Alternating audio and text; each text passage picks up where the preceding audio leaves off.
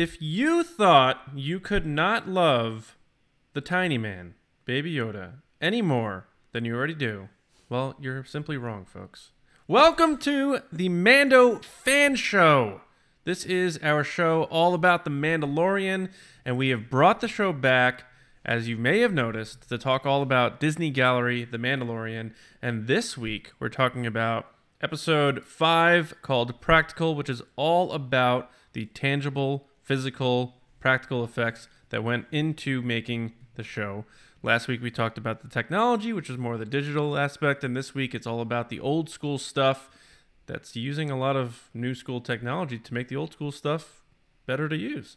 Uh, with me, as always, James Bainey and Lacey Gillerin. So what we Hello. do here is typically give our favorite moment or most standout moment, maybe not our favorite, but something that stood out to us about each episode to kind of get the ball rolling. Um, so I'm going to start with you on this one, Lacey. Um, practical effects, pretty cool in terms of seeing how this thing goes down. Um, what was your takeaway from this episode or a favorite moment? Um, what stood out to you for the episode on practical effects? So this episode's now my favorite. I feel like I'm falling into that Mandalorian trap of now this is my favorite, but it was it was my favorite one. Mm-hmm. Um, my favorite. Good thing you didn't rate the first one a uh, nine. Thanks, James. uh, so yeah, no, that is good, but this is now a ten, and whatever comes after, who knows? Anyway, um, it's early. So that being said, uh, my favorite part or standout part, because there were so many favorite parts. My standout part is actually the end of the episode where they talk about the importance of legacy and in working with people that made original practical effects and then working with the people that do stuff now to make it uh you know nostalgic and call back to what they did that worked so well while also using new technologies to reinforce uh you know movie magic and making it work and i loved the example that they gave which was the guy that did salacious crumb they brought him back the guy that did that puppet and had him come in and do it again Tony McVey, I think they said his name was. Yeah. yeah, and I had to laugh uh, when they brought up celebration because they talked about how everyone freaked out at that clip of the Kowakian monkey like walking Yeah. whatever in the cage while the other one's getting roasted. And I remember when we all saw it and we reacted to it, that's the one thing that was stuck out to us because we were like, why would they do that? Yeah. And it just it made me laugh when Dave Filoni was like, you know, originally he was laughing and they thought that was too mean. He's like, but yet they're cooking him, so it can't be that mean. And I was like, that's such a funny like sense I- of humor of like it's just I think so good. I think he was right, and they should have had it laughing. Right. Because the oh, like you just were like, oh God. Like, Yeah, you just so terrible. I, always saw that species as like soulless and like Mm-hmm. just thought everything is funny. And I thought that would have been more in tune with it if it was laughing at its friend, not realize, not smart enough to realize it was next.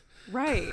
right. And then something about it was kind of similar to like the Porg thing in The Last Jedi, where you see that little baby Porg with the big eyes, and you're like, Yeah. oh my God, they're going to get eaten. Yeah, they went Uh, with the, the cute angle instead of the but- that's pretty funny angle. Yeah, but away from that, just like the idea of bringing back the original guy because he's the best person that could have done it. Like, we hear that a lot with The Mandalorian, and we heard it from the panel to now to interviews that Jon Favreau really searches for the best of the best. And I think this solidified that. Like, he went to those people, the model builders, whoever, to get Yeah. those people to bring them in to make sure that classic Star Wars is being represented and he's getting the best of the best.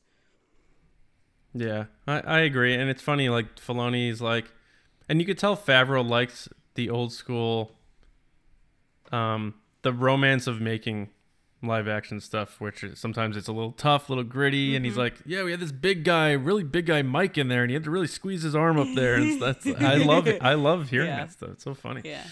Um, James, did you have anything from this episode that stood out to you, or you like found as your favorite moment? Um, I did. I I I wanted to mention though that section though where they were talking about celebration though, because I've it was a personal connection that I think the three of us had because we were there. Yeah. you know, Right. And they mentioned it like three times because they were like, because Favreau says, you know, I think that got a big moan and groan, and then Filoni's like, yeah, it did, and then uh, Kathleen Kennedy's like, I think it even got the biggest reaction and stuff, and I was like, I literally was there with the scene when they're talking about this, so it felt. It was cool. Um, I don't know. It almost made me feel like I was on set. Um, yeah. That's a good point.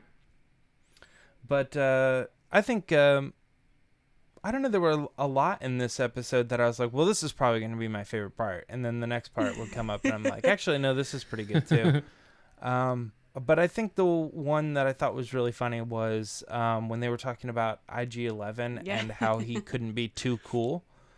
Um, and that in one way they designed him to walk was just using the fact that he was on like the rollers and uh, they said they instead of needing to replace him later they would just roll him along and he kind of like bobbles and hops Right. Yeah. you know Yeah. uh, um. yeah i thought i don't know i guess i just thought sometimes when things work as stupid as they are they they work you know what i mean Yeah. like um like you know most people would have their camera on a tripod but if it's like duct taped up or whatever it still works you know you look at you you back off a little bit and you see that he's like on a shopping cart Yeah. you're like okay something's weird here but yeah I, I agree. I think, um, and I think didn't they say something like, um, we got way more use out of that one. I don't know if they had a name for it. Usually they, na- they name those things, but um, like Bruce the Shark, but then they expected the one on the wheels. They're like, we were actually able to use him for headshots and all these things. So it almost like gave it a little bit of a personality. And now when you see close-ups of the thing, you're like, I know that there's wheels under that on like you say a It, shopping cart. it was literally like a mannequin pole. They used they were using it for lighting reference, which is hilarious because you'd think that they would use that in like, you know, in post to then reference, and they were like, "No, this actually looks pretty good. right. Let's just Which leave is- it." it's it's so cool because like just last week we are talking about the volume and like this game changing like Mm-hmm. it screws up your eyes and your your eyes aren't advanced enough to realize what's real and what's different and now we're like yeah this thing's putting in on a shopping cart and they thought that was the best Well, thing that- to right. I mean, and that is the whole point of this episode is them saying that it's never about 100% practical. It's never about 100% CG. Yeah. It's the mer- merging of the two. the, so- the Right. balance um uh, yeah I don't know if it was Hal Hickel or whoever said that they felt like or maybe it was even Rick Famuyiwa who said that they felt like there was an equal proportionate um, and a balance in how they, they made it, and it wasn't heavy on one or the other, like you say. I feel like that was Rick when he just kicks off the episode. Yeah, okay, side have been note, yeah. they have that interview with him on set, and I'm like, "Why isn't the show like this?"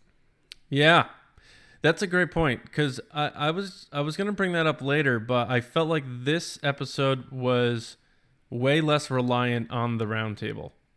Yes. And when the episode kicked off with John and Rick standing there talking, I'm like, oh, here we go. And Right. then they're like, okay, well, I'll catch you later. And I feel like it was one of those things that they had a crew following them around, but Mm-hmm. didn't plan for these interviews. And then John was like, come over here. Let's shoot this interview real quick. And the camera Right. guy's like, all right. Uh, because it seemed very like on the, like, on the spot type Yeah. of interview Yeah. but um it just oh gosh it just made me want that so much like that follow around director and the jedi Yes, type stuff um right.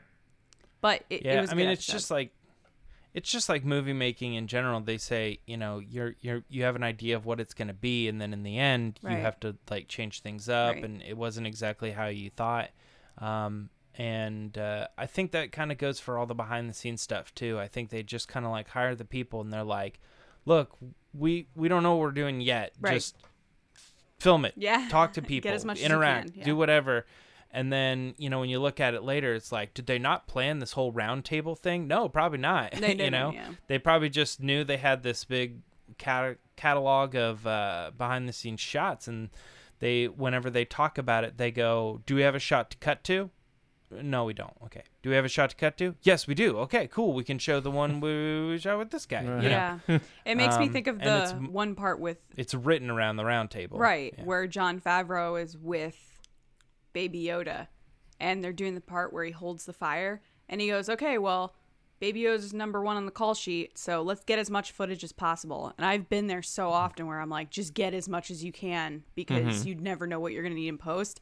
And it's just so funny to hear that from someone like Jon Favreau, who's just like going with it. He's like, just get as much as you can, all different angles, and we'll pick which one in post. And I'm like, I have been there so many times where I'm like, okay, I'm just going to shoot everything. And if I don't use it, I don't use it. it. Ends up in a folder somewhere on a desktop. But as Um, long as I have it. Uh, real timeout, real quick. James, your, I'm just noticing your mic doesn't sound like it's your mic. I don't know if. Yeah, but OBS is working. Okay, just wanted to make sure. the same. Sorry. But I can probably because all my preference got messed up. Um, As long as it's working on your money. If your OBS end, is fine, then don't yeah, don't change just leave anything. it. Yeah. Um.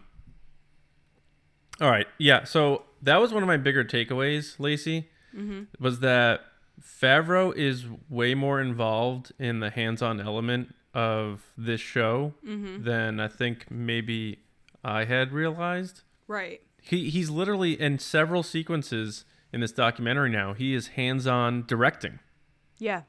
He is saying like, no, take the cannon and swerve this way, as Taika is standing right there, and it's his episode. And I'm not saying he like stepped on their toes or anything. It's obviously his show, and I don't know. Maybe showrunners do get more involved, and we don't see these documentaries a lot. I'm not an expert in film production, but I think it depends on the person. I think, and we know Favreau's that type of guy who's so energetic and he wants to be involved and that sort of thing. And maybe they're like, you know, we're not going to sap what his energy because then it'll affect the whole show. But I think that him being involved and being there so much and being really his hands in the clay did make a show that had five different directors over eight episodes feel more cohesive. Yeah, I think he.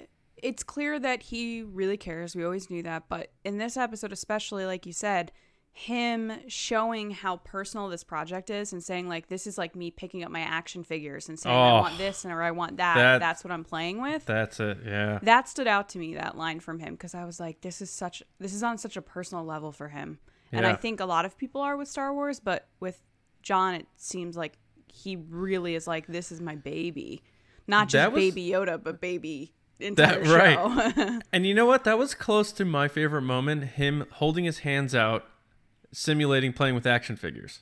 yeah and It's he's like, like- i want this ship i want this person i want this My Boba Fett's gonna fight this, and then yeah, and i loved the explanation of why he chose different characters like he's like i wanted the a D list, yeah, Yeah, because I had I would have that figure. I would want this if I. It, it was just it was so fun to watch Right. because you're like piecing it together and you you kind of wonder as a fan like why did they go this way and you realize it's really just because he liked it and he Right. was like this is really fun. I want to do this.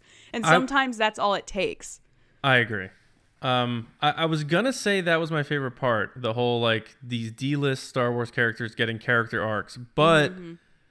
Gina Carano, I don't know. She she had a very small part in this show, but something about her saying she was at Thanksgiving dinner and her little sister, ma- like made fun of her because she said blasters. And, And she she's was like, like, "Oh yeah, yeah, blasters." and she's like, "Yeah, blasters." And she's like, "That's when I knew I was a Star Wars nerd officially." And I, there's, I mean, I I joke like, like you're gonna love Baby Yoda more, but like Gina Carano, it's like she does not stop making you love her. She's charming. And- Oh my god, and so like genuine, and it, doesn't feel like one of those things like, oh, we're on camera now. Okay, well, I really love it. It's like Yeah. no, she's like all in. Like you said uh, a few weeks ago, or even during the Mando fan show, our first season of this, Mm-hmm. she's doing her own stunts and all this, like just everything and every take and stuff. But her like talking about that and Baby Yoda and like Jon Favreau her. saying she was out acted. I think that's my favorite part of the whole that whole episode. He's like I, I that baby. laughed. That baby outacted you. like that's Yeah. so funny. I laughed so hard at that because we know that Jon Favreau uh, had that one-on-one with her, and she talked about this at Celebration, like you can do this and stuff like that. But to see that he was so confident in her confidence that he was able to still bust her chops is fantastic. I thought. I thought that was so funny because the whole episode's like, you know, that big section is about how cute Baby Yoda is and how everybody loves it and it takes over attention. Then she's like, Yeah. and then I'm like, oh, I did a great scene. And John was like, nah, nah, dog. this puppet out acted you. And then you look over and the puppet's like three dudes with like big controllers. Like, Yeah, the wires like Sesame Street. Yeah. And- You know, up until this, up until today, I've been under the impression that on set, he uh, it was referred to as the child. Yeah, and they called it baby. And I was like, not anywhere. It seems like they ever called him the child. It seems like on set they referred to them, b- referred to it as baby. Yeah. just baby. Yeah, Right. baby. And I I- and I don't know. It, it, somebody said Yoda baby at one point too, and I was like, are they ahead of the curve? I mean, I, I guess I don't really know like what else to call it, but were they calling it Baby Yoda before the mass saw it as Baby Yoda? Because I was, I don't know. Like I said, I was under the impression that they were like, well, it's the child, and the reason we're calling it the child is it kind of is a code name anyway, and you know that's just how they referred to it. And now it seems weird. It seems like the child is only in like Promotional official stuff. interviews. Yeah. yeah, Or, like, merchandise. And so I'm they like, call it, the child. Okay, so I guess they're calling it baby Yeah, Yeah. Bryce called it baby the in her interview and scenes on set with the to children. the kids, yeah. which was on set. Yeah. yeah. I think it's one of those things where if you showed someone a picture of it or the puppet of it who didn't know anything about it and said, "What is this?" and they'd be like, "Oh, that's it looks like Yoda as a baby or a baby Yoda." So it's Right. I think it's almost that instinctual like that's how that's what that is. I identify that. Yeah.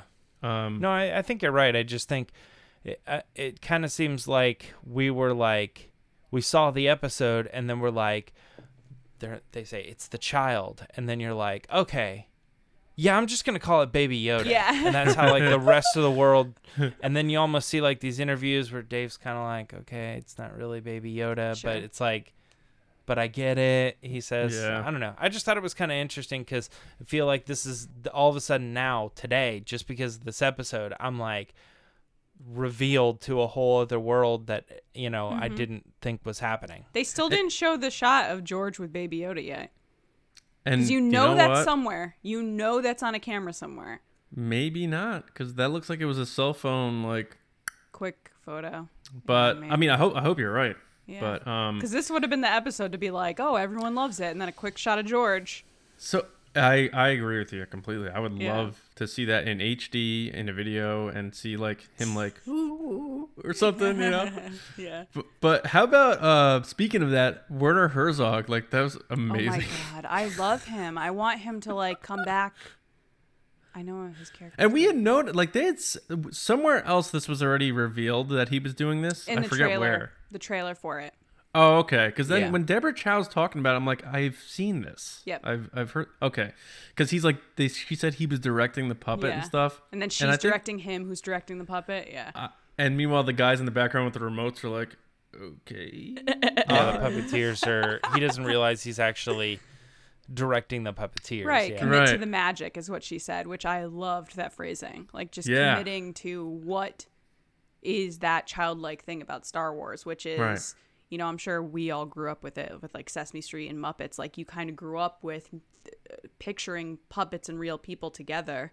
And I think Right. Star Wars does it better than anything else with Yoda. So they had to commit to this and like make it a thing. and how? I mean, Muppets is a really good example, Lacey. Like, I could easily imagine being on the set of Sesame Street or or a Muppets full length film, Yeah. like you know, Mo- Most Wanted or something, and just being involved in in these scenes with certain characters where you've been talking to it for long enough in the scenes that when you want to like correct something about it, you would uh, just address the puppet. Right. You know, Yeah. like could you could you turn this way when when you're saying that line? Mm-hmm. And you you know it's because there's a face there, and that's who you're interacting with, and it's alive, and it very clearly seems sentient because it's talking back to you every time you address it, Right. even behind the scenes, because you know those people they don't they don't turn it off. Right. They're not like cut and then they're like, oh man, that was a great, and they stand up. Yeah, you know? see the It wa- bloopers of it's not Sesame like that. Street, yeah. You yeah, you're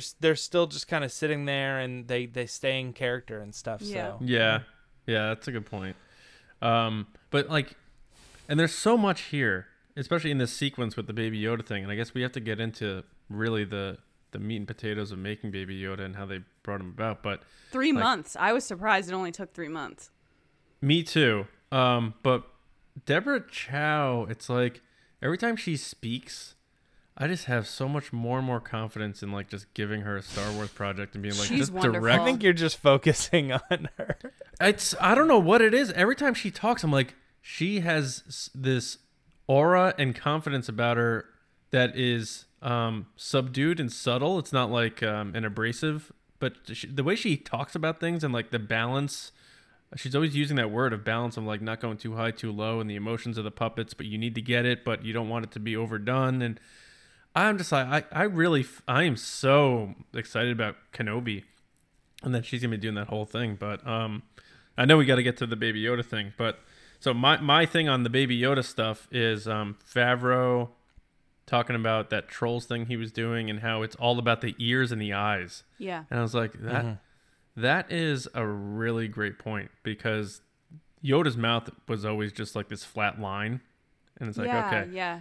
but the eyes uh, always sold the original Yoda, and then the ear movement I think takes it to a new level. So I thought that was very Yeah. interesting. That shot of the ears in the episode one, that's when I screamed. Like when they do the kind of from behind the Yes, little ear. yeah. You know immediately what it is by the silhouette, going back to the previous episode talking about silhouettes Mm-hmm. or two episodes ago. Yeah. Uh, that those ears give it away. But there's a term, and I'm blanking on it right now. There's a term of uh, when something's super cute when its eyes are really big. I'm trying to think what the term is, but Yeah, I would look really I smart right now if I remember this term, but there is a term that it- it's it- like if the eyes are big, it's going to be cuter to you, or like oversized features. there is um there's this uh video th- of I think Trey Parker on the set of Minions Mm. and he kind of revealed he I forget it's similar. I think he kind of reveals that there's like this behind the scenes formula that is like, well, what you do is you take a character, right? And then you like cut them down to like one third size, and then you raise their eyes and you raise their voice by, you know, six half steps or something like that. And he goes, that that's ex- 100% the minions. They just use the formula. And the formula is immediately like if you do this to your character you will sell m- so much more or you will make him that much more relatable to uh, children and and to people in general because they will think it's cute and then you like think about the minions and you're like yeah i don't think there's anything particularly special about them they're just they fall so perfectly into that like let's shrink them let's make their eyes big let's make them go ba, ba, ba, ba, ba, ba, ba." Yeah. you're like okay like i i see what you're doing it's working but i, I feel weird about it because it, they're so the formula you know Yeah, yeah. um, and definitely, pa- I always say that too. I say um, girls think anything that is a small, a tiny version of anything, no matter how realistic it is, is cute. Like, yeah. like you have a, a, a like mall, right? And then you put like little mall, and it's Right, like you like know, it doesn't matter what it is. Yeah. Yeah. Um, you could have a chair, or you could have a little chair, and all of a sudden the little chair is so cute, Right. right? Yeah. Or Gi- Gizmo is a great example from Gremlins.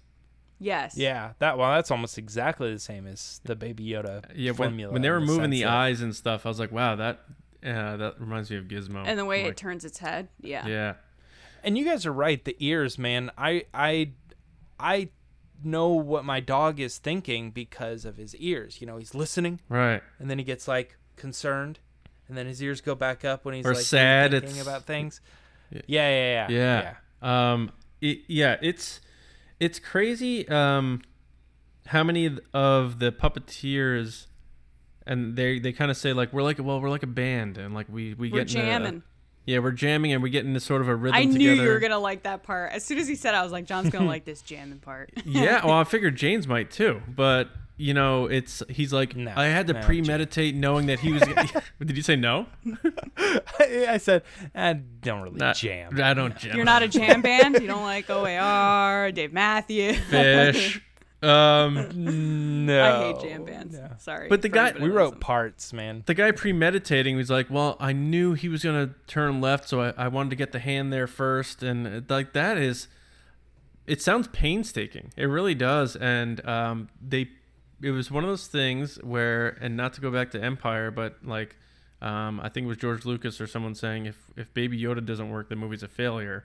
And I almost feel like that's the case for the Mandalorian too. Like if if in 2020 you're trying to pull off this puppet and use this technology, and it's gonna like steal everyone's attention, which it really did.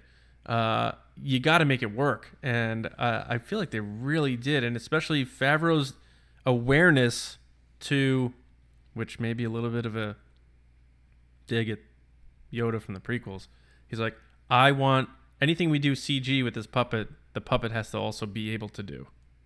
Yeah, speaking of painstaking, the amount of revisions and additions of Baby Yoda they did design wise was kind of crazy. I'm glad they picked the one they did though. Yeah, and the one they picked was actually that's the design they threw on T-shirts after they made didn't have any merch. I was like, oh, there's the thing that's on everything, which is from Chris Yeah. Al- Alzmann, Mm-hmm. Is that- right? He does a lot of the concept art, by the way. I see his stuff all the time. Like he designed, I think, BB-8 and stuff. He did Rogue One and Force Awakens, yeah. Yeah. So it just makes me laugh because they're like, oh, and we went with this design. I was like, oh, you don't say because it's on everything. Is it really? yes, shirts. Yeah, you don't remember that, John? It was just I a I was square Like, of the shirt, and like I remember, yeah. it was like the the first round of merch came out Yeah. and uh, Mandalorian merch, and I was like clicking through, and I was like, okay, yeah, that's, that's cute, I get that. And then like the next one, I'm like, okay, You just cropped and the this. next thing, and I'm like. Stop! Like, stop using this image. I do not care about this image. And literally, have you ever have you ever been on somebody's like Facebook and then like they will have like a picture of them and then you click through and it's like a recropped picture Yup. of them and then like a close up and you're like I don't even know why you why would you upload that like they what is just Of the forgot same to picture? delete the extras. Yeah. I get or or or they set it as their cover photo and then like it changes Yeah. and it Right. or something and I'm like why do you have like 10 pictures of the same thing like stop like I don't I'm gonna do that's that how now. I felt like- you probably already did Yeah, you definitely probably do. Probably. I don't know. But I think for me, one of the reasons this episode was so great is because we talk about this a lot on TRB. And I know this is something that I always say is like, it's so important, no matter where the technology takes us in movie making, to always have it rooted in the practical stuff. And if you look back at movies that have aged well, it's because they use practical stuff. Um, Oh, and they absolutely. didn't go too far in advance of what they're capable of because then the technology is just going to surpass them. So a good example is like Jurassic Park. No matter what you do, Jurassic Park is going to look great because they were like, you know what? We can make animatronic dinosaurs and it's going to look great. And it still holds up no matter what year it is. Or like Titanic. Titanic has its moments that are a little dated that you're like, okay, this is clearly done in this year.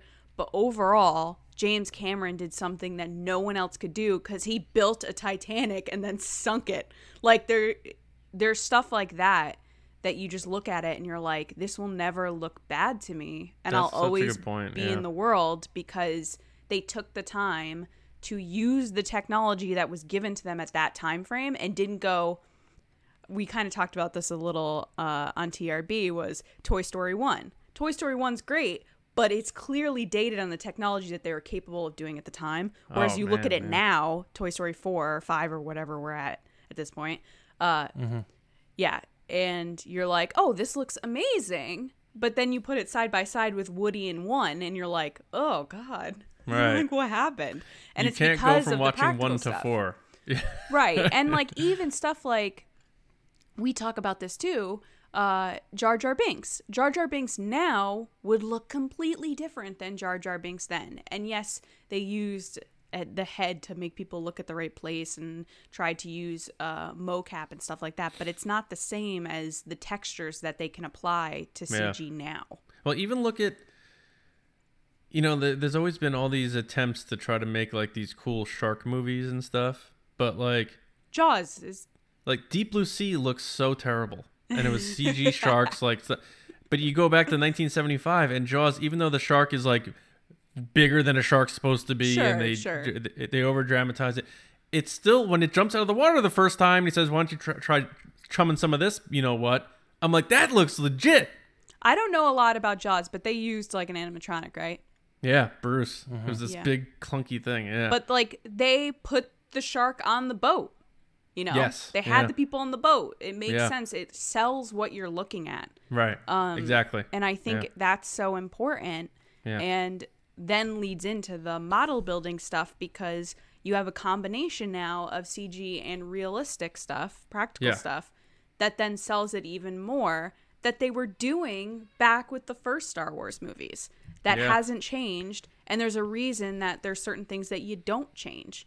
But Right. at the same time, they were like, well, now we can get more range of motion with these models. We can get more, uh, you know, space in the in the camera because the models used to be so gigantic. They were like, we can't pull back too far because then we'll just miss everything. Um, But stuff like that is just so cool to me, and it.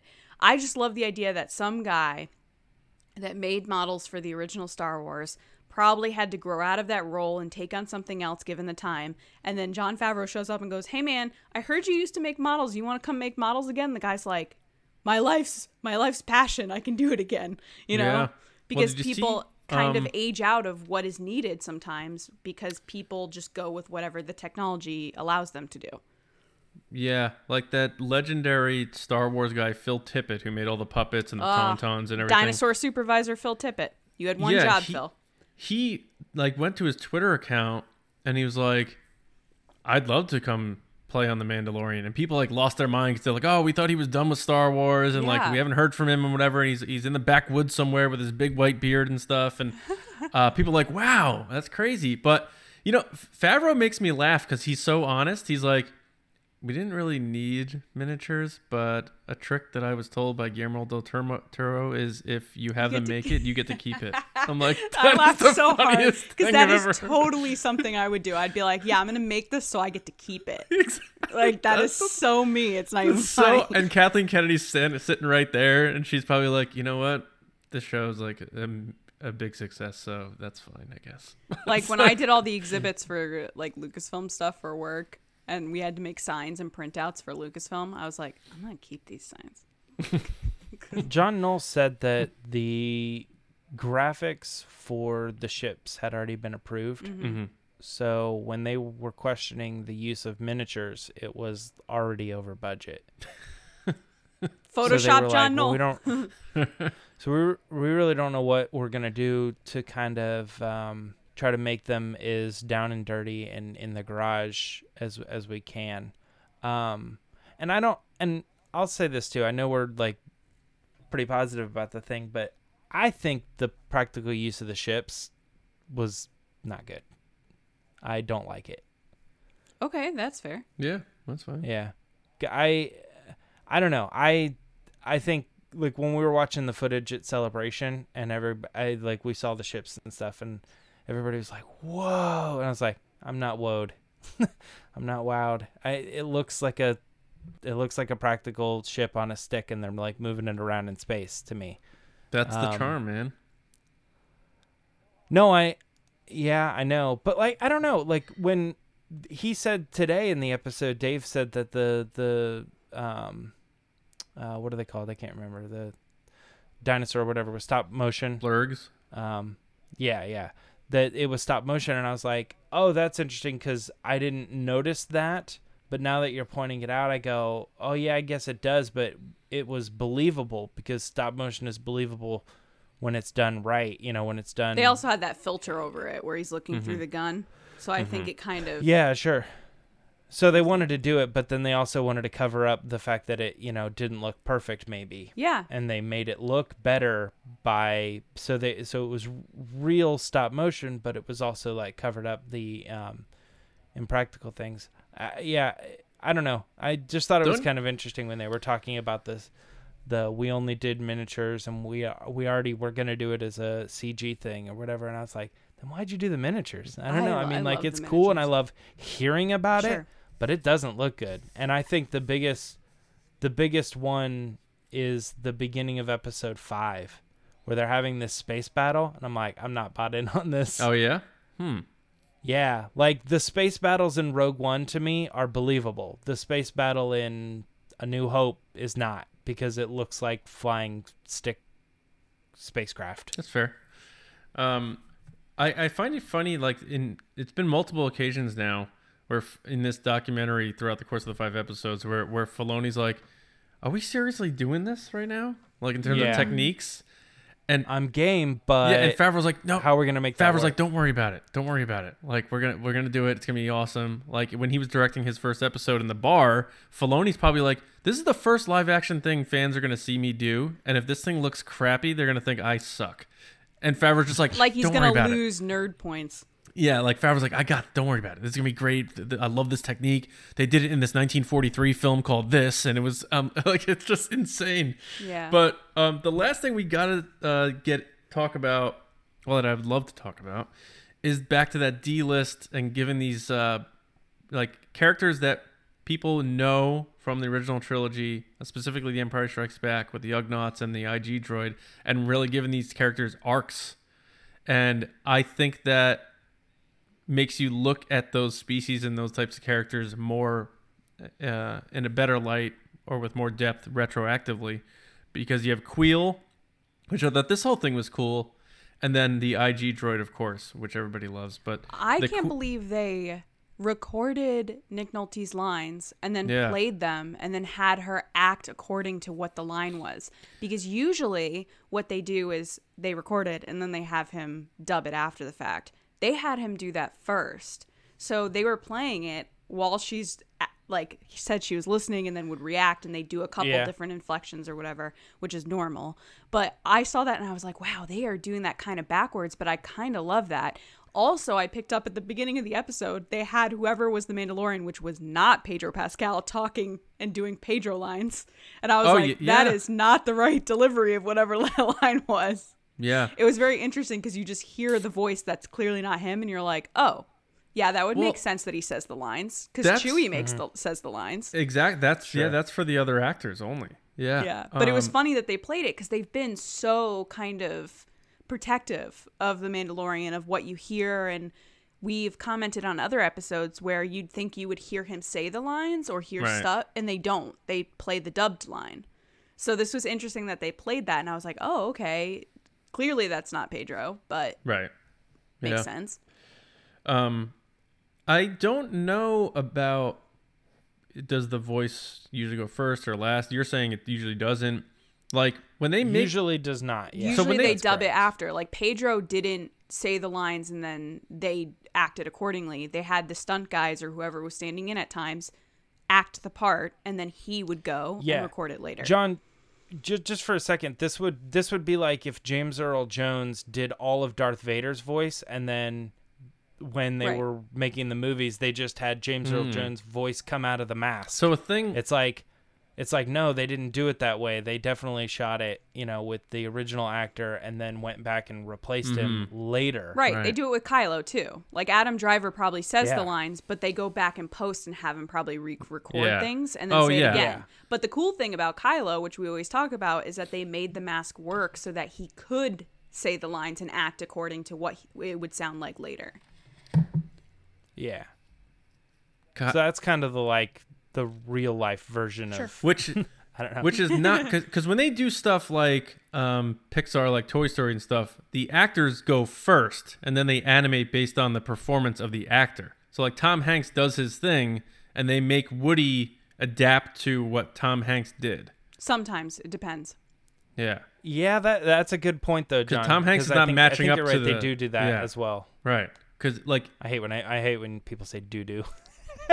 I just did it. yeah, I mean the- it's it's always They just do a, do that. a reminder that I have the emotional maturity of an eight year old because I always laugh when people do that. um, but and then the the IG droid stuff I thought was really cool too. Um, we we we talked about it at the top, but giving these characters like full arcs and you really think about it like you cared about an IG droid, where previously you knew him from a video game or a comic or some legends material or just the thing standing on the deck on in Empire, and they they made you like feel bad for it when it sacrificed itself. Right. That is impressive. So that that's that's really grabbing your audience by like the heart and being like, we're gonna make you care about this thing that nobody should ever have cared about, and that is just um, makes me nervous about what else is going to happen to the characters I really care about in the show because Right, Because it, right. 'cause it wasn't the bounty droid that gave his life; it was the nurse. the nurse, right, right, yeah. Um, I didn't really care in the first episode when he's like, "I'm going to self-destruct." I'm like, okay, But that's kind of the funny thing is, well, not funny, but the cool thing is about Star Wars is that they always make these kind of objects something that you care about with like droids. So mm-hmm. I loved the piece where Taika was talking about how in the very beginning of Star Wars you meet these droids that are in the the deserts of Tatooine and they're dirty and gritty and they're not like perfectly clean and mm-hmm. it just makes them They more call human. it lived in, yeah. Right? Is that the point of Star Wars was that it, it would this wasn't the first one. This was it's already been going on for a long time Right. before you saw. But that the world is already lived in. yeah, Yeah, and it War torn.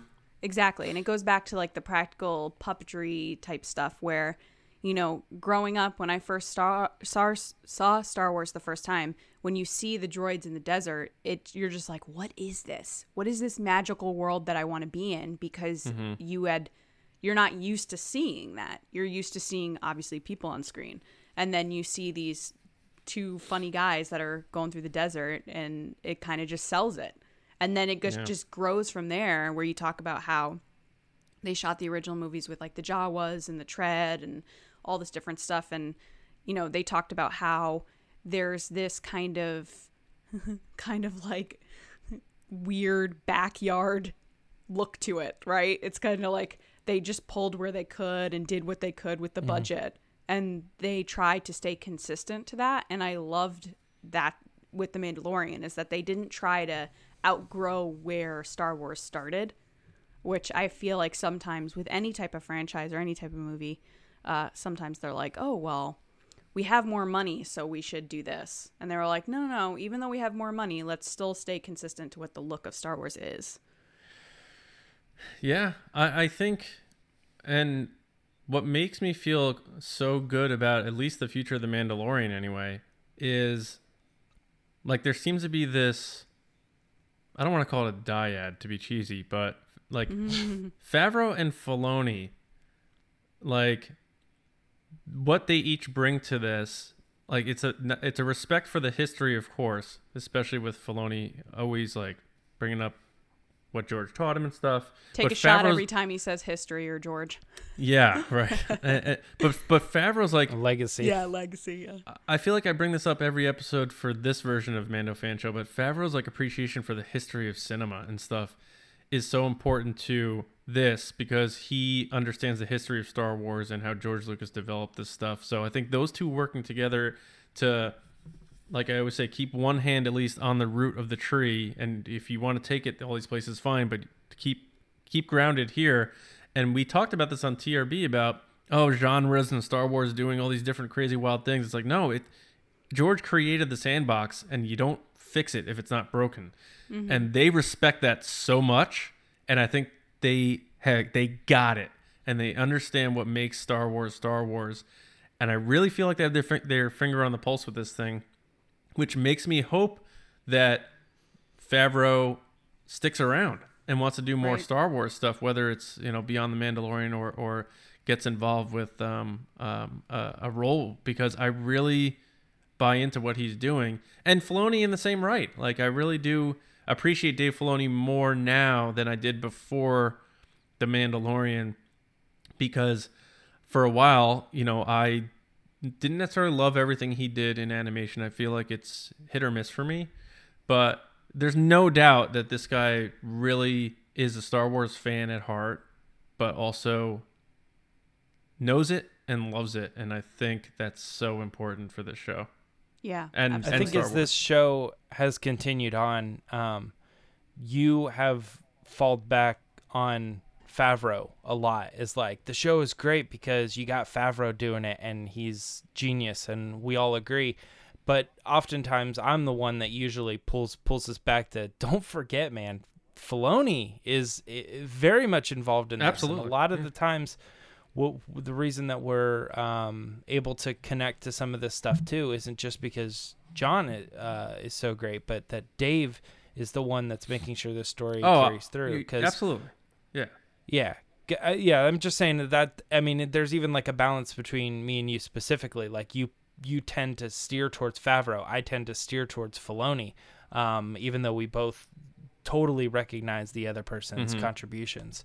Um, but but I, I I do think that's good. I think uh, you know Filoni probably if left to his own devices would go too far one way, you know what I mean? And then Favreau pulls him back and and probably the exact opposite. You know, Favreau would be like, "Let's do this." And Filoni's like, "It would actually work better if, you know, we did it this way." Mhm. Uh, I think the, the the things that we've been working on with Clone Wars and Rebels and other things like that, and like the essence of Star Wars, uh, you might be missing it a little bit, Favreau. Let's go back, you know, this this way. Yeah. And so the the match is is uh, like a like a mom and dad or something, you know, So- or whatever. Like it just matches. Right, totally.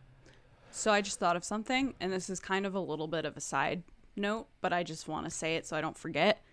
Uh, in the episode, they talk about when they're bringing Baby Yoda to life. Uh, you know, they sent the script to Filoni. Filoni sketches the two of them touching, like ET type thing. Mm. Yeah. They then say, "We then brought in Doug Chiang, Chiang to Yeah. do all the concept art." Right. I can't help but notice. Why did they bring in Doug for High Republic? Right. Yeah, I know. I'm throwing it back out there, guys. There is a red flag here that no one's talking about. oh Um, no, we're talking about it. No, I'm saying like outside of our circle. Outside of our circle. Oh like- yeah, yeah. The fact that he was brought in for anything is a big kind of like, so we brought him in. Yeah. Like, if someone says we brought in John Knoll, you're like, oh, wow, they're going to do crazy special effects or they need to create something new. Like, if you're bringing in Doug, you're doing big stuff. Right. So, why did High Republic bring in Doug? I will save that for TRB, but I just want to say it there. I'm just, I'm very, very curious because I don't think he was brought in to conceptualize book characters yeah. No. because he's so doubt. good. That's what I'm saying. Like he is the best of the best. So when they bring him Mm-hmm. in, you're like, yes, that would make sense that they'd bring him in to conceptualize Baby Yoda and to go to his team and figure out what this thing looks like. If yeah, if you guys He was on the set. I was like, we we get into this what yesterday's episode TRB uh, about the High Republic delays, right? Yes, yes, So yes. check check that out um because we know you don't just like The What day is it? Yeah. Yeah, I feel like it- it- Jumanji it over doesn't, here. What yeah. year? Doesn't it? help that our news episode was on a Thursday, Yeah. you know, and other stuff. check out check out our takes on that because we think we may be onto something. But um, in terms of this, uh, James, I do agree with you that there is that kind of balance. Uh, you know, you you like to pull back on the Filoni thing, but I I, uh, I, I like think I both. talk. Yeah, yeah, right. I I think I talk about Favreau more than not because it's clear to me that he is the guy on this show. Like. He's in the mix, and he's even helping with their directing, and he's like bringing Filoni along in terms of like teaching him. And he called Filoni even called Favreau his like second mentor to He has George. a more Sure. live action experience than Dave Filoni. he just has he, yeah, he's like Yeah. just big time right Mm-hmm. and he kicked off the mcu for pete's sake but I, I think star wars fans i think the main reason why i really try to bring For bring Robert's sake. for i try to bring uh, favreau up more and more is because star wars fans see mandalorian stuff and they're always like filoni's killing it oh man thank god for filoni Fil-" i'm like this is Jon Favreau's show, guys. Like Filoni's great, and he's adding so much to it, and it wouldn't be what it is without him. But let me tell you right now, this is Jon Favreau's operation. He calls him coach, doesn't he? Yeah, yeah. So, um, P- Star Wars fans need to accept Jon Favreau. He may not have grown up uh, under the wing of George Lucas, but the, t- the dude is the dude. He the got dude George. Lucas to say okay to a baby Yoda, so he's doing something right. Yeah, yeah. And I again, I hope he probably won't.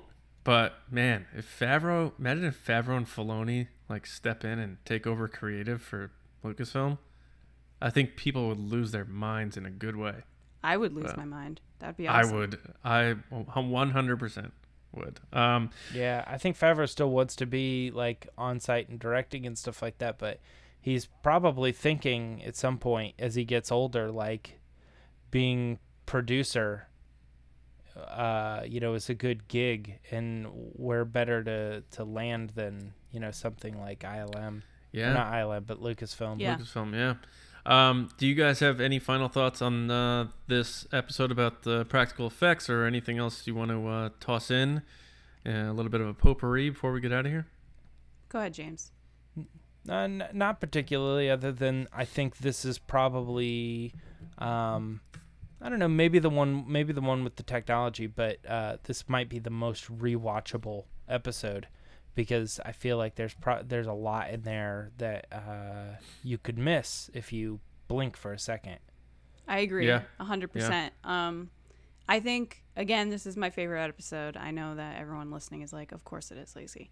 Uh, it was my favorite episode so far, and I think one of the things that really drives it home for me, which I've always stood by, is uh, using practical effects and props and puppets and stuff like that to make your films and TV shows stand the test of time because no matter when you watch the show, five years from now, 10 years from now, 20 years from now, it's going to stand, it's going to hold its own because they went that extra step of making everything from the volume to Baby Yoda to the props and costumes and everything so real that there's no, the, nothing you look at is going to be like, oh, that looks weird.